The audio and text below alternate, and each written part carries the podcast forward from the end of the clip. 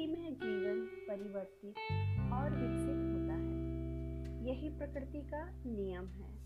साहित्य का इतिहास इसका जीता जागता उदाहरण है। परिवर्तन के इसी अनवरत चक्र में हिंदी साहित्य की जानवी सहस्त्र धारा होकर अनेक दिशाएँ बदलती रही हैं। विगत युगों की पल पल परिवर्तित राजनीतिक, सामाजिक एवं धार्मिक परिस्थितियों के फलस्वरूप, निरंतर ही नवीन नवीन विचारधाराओं को अपने में आत्मसात करना उसका लक्ष्य रहा है। युगानुसार प्रवृत्तियाँ उसमें उभरी कहीं भक्ति और श्रृंगार की, कहीं सिद्धों की हट योग साधना, कहीं आश्रयदाताओं की प्रशंसा तो कहीं आदर्शवाद और यथार्थवाद। कहीं जीवन की विकृतियों और विसंगतियों के कारण कुंठा, संतरास से त्रस्त मानव की चीख पुकार है। अपने व्यापक परिप्रेक्ष्य में हिंदी कविता इन सभी रूपों को अपने में आत्मसात कर प्रवाहित हो रही है। नमस्कार, मैं लक्ष्मी।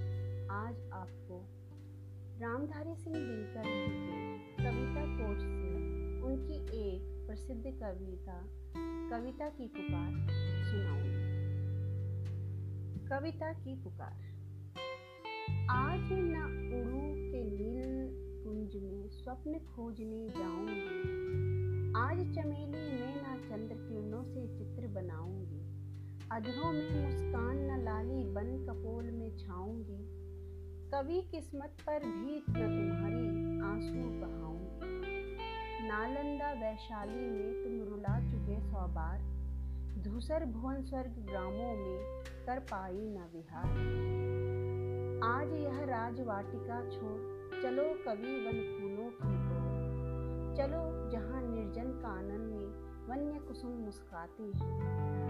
मलया नील भूलता भूल कर जिधर नहीं अली जाती है। कितने दीप बुझे झाड़ी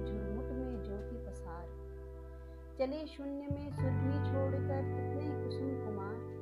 कब्र पर मैं कवि रोऊँगी, जुगनू आरती सजाऊँगी। विद्युत छोड़ दीप साजूँगी, महल छोड़ त्रिपुटी प्रदेश तुम गाँवों के भी बनो भिकारी मैं भिकारिणी का लू वेश स्वर्णा चला आहा खेतों में उतरी संध्या शाम परी। रो मंथन करती गाय, आ रही रौंदती घास भरी। घर घर से उठ रहा धुआँ, जलते चूल्हे बारी बारी चौपालों में कृषक बैठ गाते, कहाँ अटके बनवारी। पनघट से आ रही पीत वासना युक्ति सुकुमार। किसी भांति ढोती गागर यौवन का दुर्वह व्यवहार। बनूँगी मैं कवि इसका, इसकी मांग, कलश काजल सिंदूर सुहाग। वन तुलसी की गंध लिए हल्की पुरवैया आती। मंदिर की घंटा ध्वनि युग युग का संदेश सुनाती है। टिमटिम दीपक के प्रकाश में पढ़ते निज पोथी शिशुगण।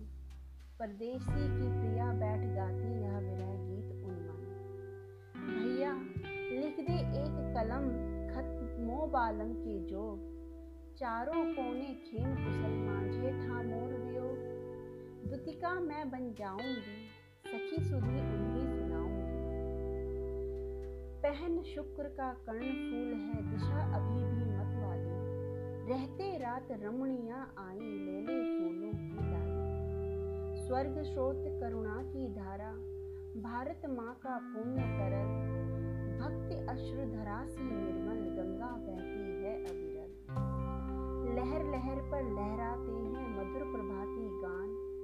भुवन स्वर्ग बन रहा उड़े जाते ऊपर को प्राण।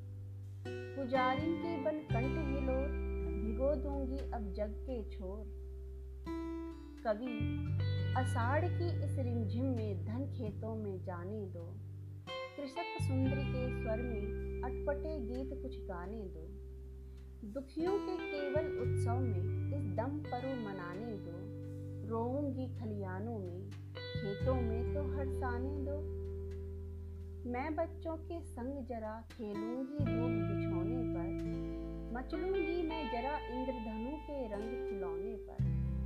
तितली के पीछे दौड़ूँगी, नाचूँगी, दे दे ताली। मैं मकई की सुरभि बनूँगी, पके आम फल की लाली। वेणु कुंज में जुगनों बन में इधर उधर मुस्काऊँगी। हर सिंगार की कलियाँ बनकर बदलों पर कर झड़ जाऊँगी। सूखी रोटी खाएगा जब कृषक खेत में धर कर हल। तब दूँगी मैं तृप्ति, उसे बनकर लोटों का गंगा जल। उसके तन का दिव्य स्वेद कण बनकर गिरती जाऊँगी, और खेत में उन्हीं कणों से मैं मोती उपजाऊँगी। शस्य श्यामता निरख करेगा, कृषक अधिक जब बल अभिलाषा। तब मैं उसके हृदय शोक में मुड़ूँगी बनकर आशा। अर्धनग्न दंपति के ग्रह में मैं झोंका बन आऊँगी। लज्जित होना अतिथि सम्मुख वे, दीपक तुरंत बुझाऊँगी। ऋण शोधन के लिए दूध, घी बेच बेच धन जोड़ेंगे। बूंद बूंद बेचेंगे, अपने लिए नहीं कुछ छोड़ेंगे। शिशु मचलेंगे दूध देख, जननी उनको बहलाएँगी। मैं फाड़ूँगी हृदय लाज से, आँख नहीं रो पाएगी। इतने पर भी धनपतियों की उन पर होगी मार तब मैं बरसूँगी बन बेबस के आँसू सुकुमार। फटेगा भूखा हृदय कठोर, चलो कवि, वन फूलों की ओर। धन्यवाद।